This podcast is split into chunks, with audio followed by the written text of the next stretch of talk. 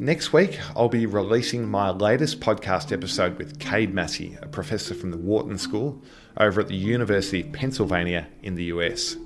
If you're interested in how to use data to improve decision making, like Billy Beane famously did in Moneyball, then I think you'll really enjoy this podcast episode. I spoke with Cade this morning and had a fascinating discussion with him.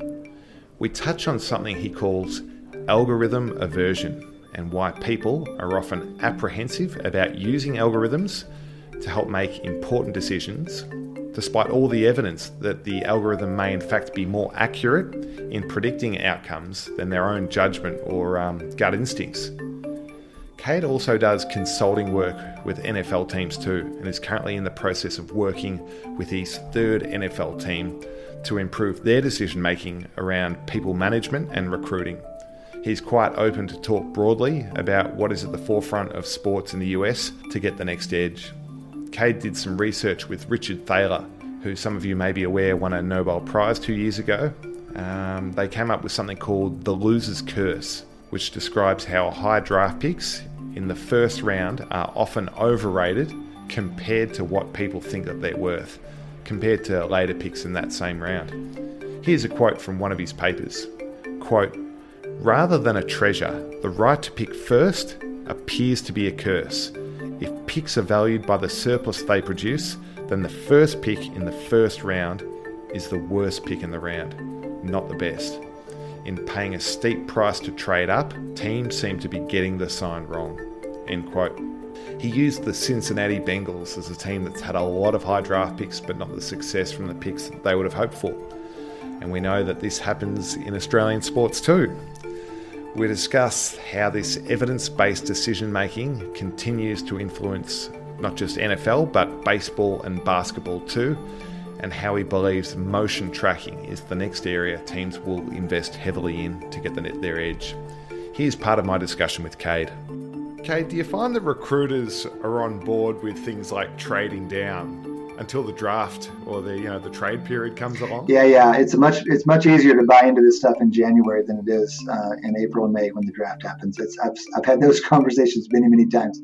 It's it, you get you get you fall in love with players, and again I understand it. I mean you, this is what they do. They evaluate players and they draw distinctions between players and they gather so much information that they can draw pretty fine distinctions. And it's all fun and games until you know you have to make a choice. And so it, it is it is hard. It is hard. It's easier from a distance. It's one of the reasons we like we like policies. We like teams that have policies. Say this is how we're going to make the decision, and we're going to we're going to decide in January or in August or whenever it is that this is how we we run an organization. This is how we run this place. And then we're not going to bend. You know, when the when all, when we all fall in love with different players in April, or when we all get caught up in the passion, the heat of the moment, we're not going to bend. We're going to follow these policies that we know from a distance, objectively, year in year out, they're going to be best.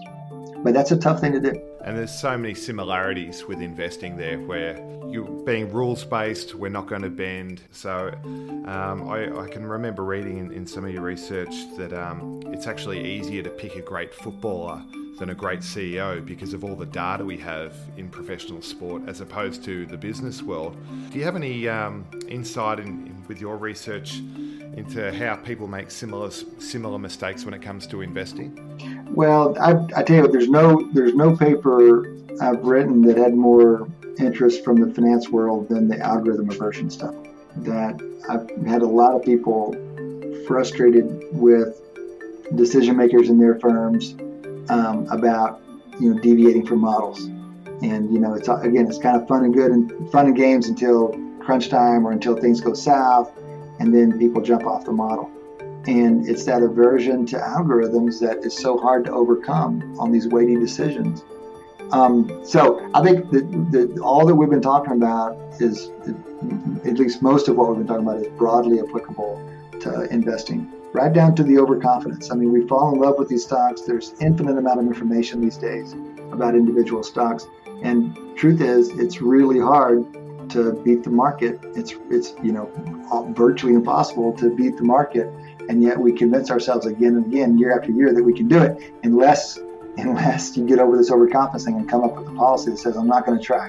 I'm going to index it, and maybe I'll try a little something over here on the side to add a little volatility, to add a little fun and games a little upside, but it's a it's a compelling quest to beat the market, and it's the same for picking NFL players as it is picking stocks.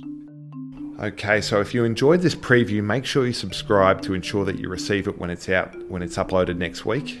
Share this episode with a friend if you think that they'd be interested in this, and share it with friends whose football teams struggle on draft day or at the trade table, and they you think that they could um, do with some of um, Cade's insight and experience. All right, due to time zone differences, I had to get up at 5 a.m. for this recording, so I, I hope you enjoy it. Uh, that's it from me. See you next time on the Richards Report.